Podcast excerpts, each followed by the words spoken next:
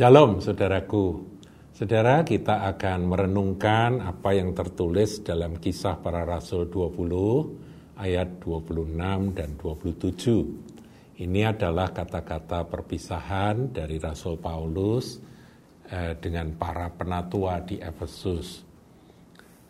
Terbuka, jujur, dan terus terang Rasul Paulus menyampaikan akan hal ini. Dia katakan demikian di dalam ayat yang ke-26. Sebab itu pada hari ini aku bersaksi kepadamu bahwa aku bersih, tidak bersalah terhadap siapa pun yang akan binasa. Berhenti sampai di sini. Paulus adalah seorang rasul, seorang pemberita Injil, pemberita kabar baik. Nah, dia berbicara kepada para penatua, para pemimpin-pemimpin yang ada di kota Efesus pada waktu itu. Dia menyampaikan, "Hari ini aku bersaksi kepadamu bahwa aku bersih." Bersih. Tidak bersalah terhadap siapa pun yang akan binasa. Saudara, ini berbicara bukan kepada orang-orang yang di luar gereja, tapi yang ada di dalam gereja. Jadi, dari satu kalimat ini sebetulnya, kalau kita punya doktrin yang terlalu berlebih-lebihan, kebablasan tentang sekali selamat tetap selamat, eh, perlu dikaji ulang doktrin tersebut Ngerti ya, saudara?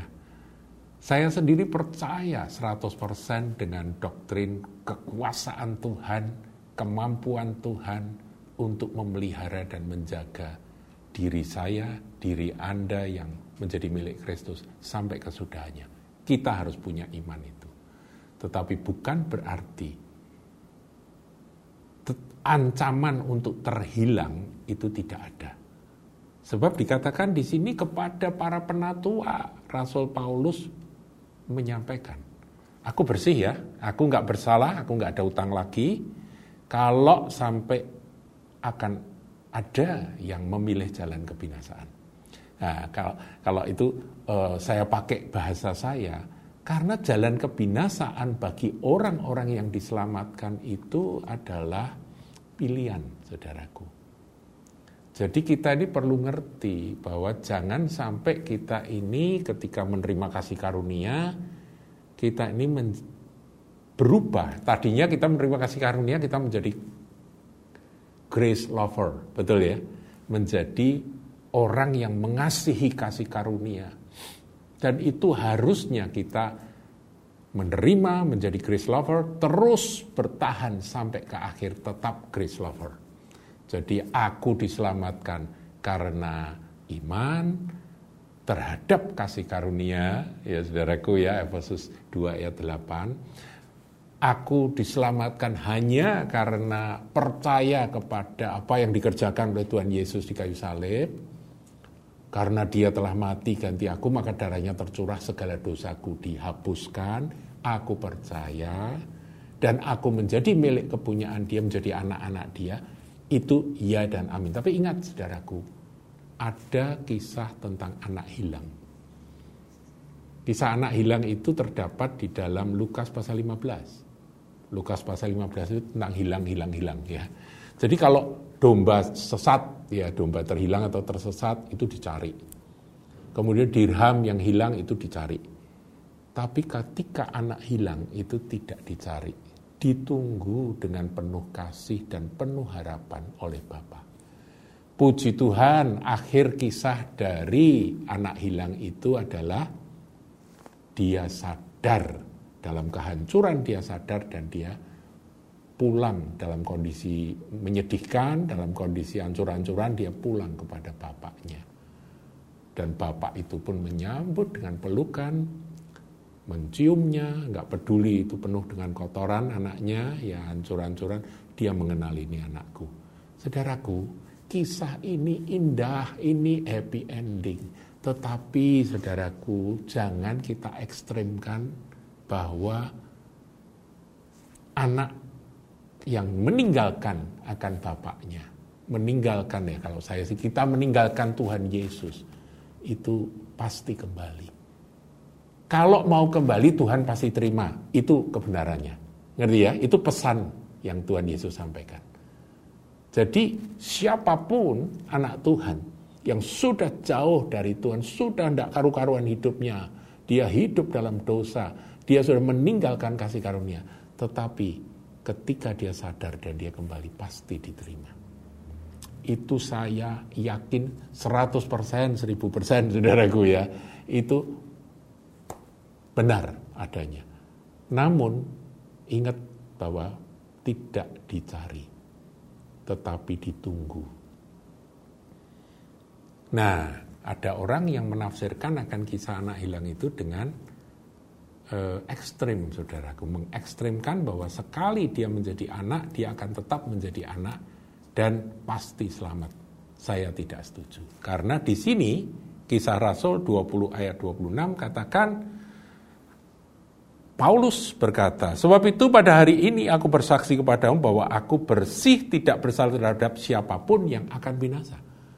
Ya dia tidak mengharapkan penatua dari uh, Efesus itu binasa, jelas tidak. Tapi aku sudah memperingatkan akan hal ini. Free will, free choice tetap berlaku, saudaraku. Nah, kemudian ayat 27, sebab aku tidak lalai memberitakan seluruh maksud Allah kepadamu. Ini penting. Jadi, hamba-hamba Tuhan harus memberitakan seluruh maksud Allah kepada jemaat. Maksud Allah itu sebetulnya apa tuh? Yaitu manusia berdosa melalui kasih karunia di dalam Yesus Kristus, mereka menjadi anak-anak Allah. Diampuni dari segala dosa, itu maksud Allah. Tetapi free will, free choice, marilah kita gunakan untuk menjadi grace lover bukan grace abuser. Saya sampaikan, grace lover bukan grace abuser. Jadi saudara, saya ingin uh, kita memahami bahwa pengajaran tentang kasih karunia atau grace adalah jantung dari kekristenan. Nggak ada itu, nggak ada Kristen, saudaraku. Sebab Yesus sendiri disebut penuh dengan kasih karunia dan kebenaran. Jadi kalau saudara mau tahu kasih karunia, ya itu Tuhan Yesus. Ada di dalam Kristus itu kasih karunia dan kebenaran. Nah di sini Rasul Paulus menyampaikan, aku tidak lalai memberitakan seluruh maksud Allah kepadamu, yaitu kebenaran-kebenaran dari firman Tuhan disampaikan. Oleh sebab itu, sebagai grace lover, kita harus waspada. Nah, tema kita saudaraku ya beberapa waktu ini saya sampaikan berjaga-jagalah dan waspadalah supaya kita jangan sampai menjadi grace abuser. Abuser itu orang yang menyalahgunakan grace.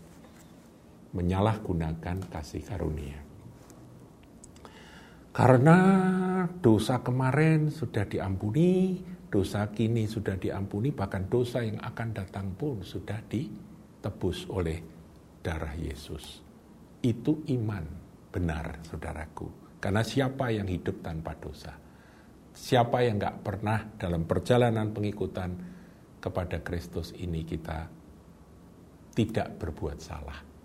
Banyak. Dan di situlah tersedia pengampunan demi pengampunan. Karena Tuhan sudah mati untuk aku hari ini, aku yang lalu, aku hari ini, dan aku yang akan datang sampai aku ketemu dengan dia. Itu benar. Nah, tetapi orang-orang yang menjadi grace abuser, karena pengertian itu mereka merasa tidak perlu bertobat dan tidak perlu minta ampun, sehingga mah mereka menjadi sombong dengan berkata, aku anak Tuhan, sehingga aku nggak perlu lagi minta ampun. Itu ada pengajaran seperti itu, saudaraku. Padahal doa Bapak kami ngajari kita, Bapa kami yang ada di dalam surga, dikuduskanlah namamu, datanglah kerajaanmu, jadilah, jadilah kehendakmu dan seterusnya dikatakan ampunilah segala kesalahan kami seperti kami mengampuni orang yang bersalah pada kami. Jadi apa saudara? Minta ampun itu tuh menjadi doa dari anak-anak Tuhan. Itu kan Bapak kami berarti kita menjadi anak dia. Betul ya? Jadi kita ini harus jangan lupakan doa minta ampun. Apalagi kalau roh kudus itu mengingatkan ada kesalahan. Jangan langsung otomatis Tuhan sudah ngampuni. Tidak demikian. Minta ampun. Selesaikan di hadapan Tuhan. Untuk itulah hubungan antara kita dengan Tuhan itu terus terjalin. Dan dari sana kita bertumbuh. Dari kedewasaan menuju kedewasaan yang lebih lagi. Dan dari kekudusan kepada kekudusan yang lebih lagi. Saudaraku, eh, akibat tidak adanya kewajiban untuk hidup dengan standar moral tertentu, ya ini merupakan akibat ya akibatnya maaf akibatnya itu orang merasa tidak perlu hidup dengan standar kekudusan tertentu. Saya tidak setuju dengan mengatakan bahwa kamu harus hidup kudus harus begini harus begitu supaya kamu selamat. Itu nggak benar. Kita diselamatkan supaya kita jadi kudus. Itu rencana apa yang disebut tidak lalai memberitakan seluruh maksud Allah kepadamu Tuhan kan merindukan saudara dan saya menjadi anak-anak Tuhan yang mencerminkan karakter Kristus. Menjadi semakin serupa dengan dia dalam perjalanan hidup kita sampai ke surga nanti. Ini yang benar saudaraku ya. Nah, jadi jangan sampai standar-standar moral yang orang dunia saja miliki, kita malah mengabaikannya. Enggak begitu, saudaraku. Apalagi dengan dianggap tidak berlakunya hukum perjanjian lama, sehingga ajaran uh, ajarannya terus beralih gitu ya. Pokoknya aku sudah ditebus, aku nggak perlu lagi uh, standar-standar 10 hukum Allah dan sebagainya, nggak perlu. Akibatnya apa? Ya salah satu ya hukum yang kelima dikatakan, eh keenam ya, hormatilah orang tuamu. Oh sudah nggak perlu menghormati orang tua. Apakah seperti itu, saudaraku? Seharusnya semakin kita hidup seperti Kristus, semakin kita hidupnya itu mencerminkan akan hukum-hukum Allah tersebut. Nggak mungkin mengurangi hak orang, nggak mungkin mencuri, ya, nggak akan lagi ada hal-hal semacam itu. Terus nyembah berhala dan sebagainya, nggak ada lagi, saudaraku, karena karena di dalam Kristus itu ada kasih karunia yang membenarkan kita, tapi juga ada standar kebenaran yang kita hidupi, saudaraku. Ya, saya kira itu sharing saya pada hari ini, saudara. Ini kan sekedar mengingatkan kembali. Jadilah grace lover, bukan grace abuser. Tuhan Yesus memberkati.